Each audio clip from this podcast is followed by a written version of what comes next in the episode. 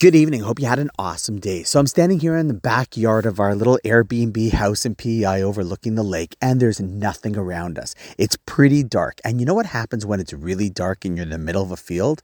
You all of a sudden can see lots of stars. And the truth is, it's an analogy in life if you think about it. See, stars are always there, but it's only in times of darkness that those stars really shine bright. And that's exactly how it is with people who are stars as well.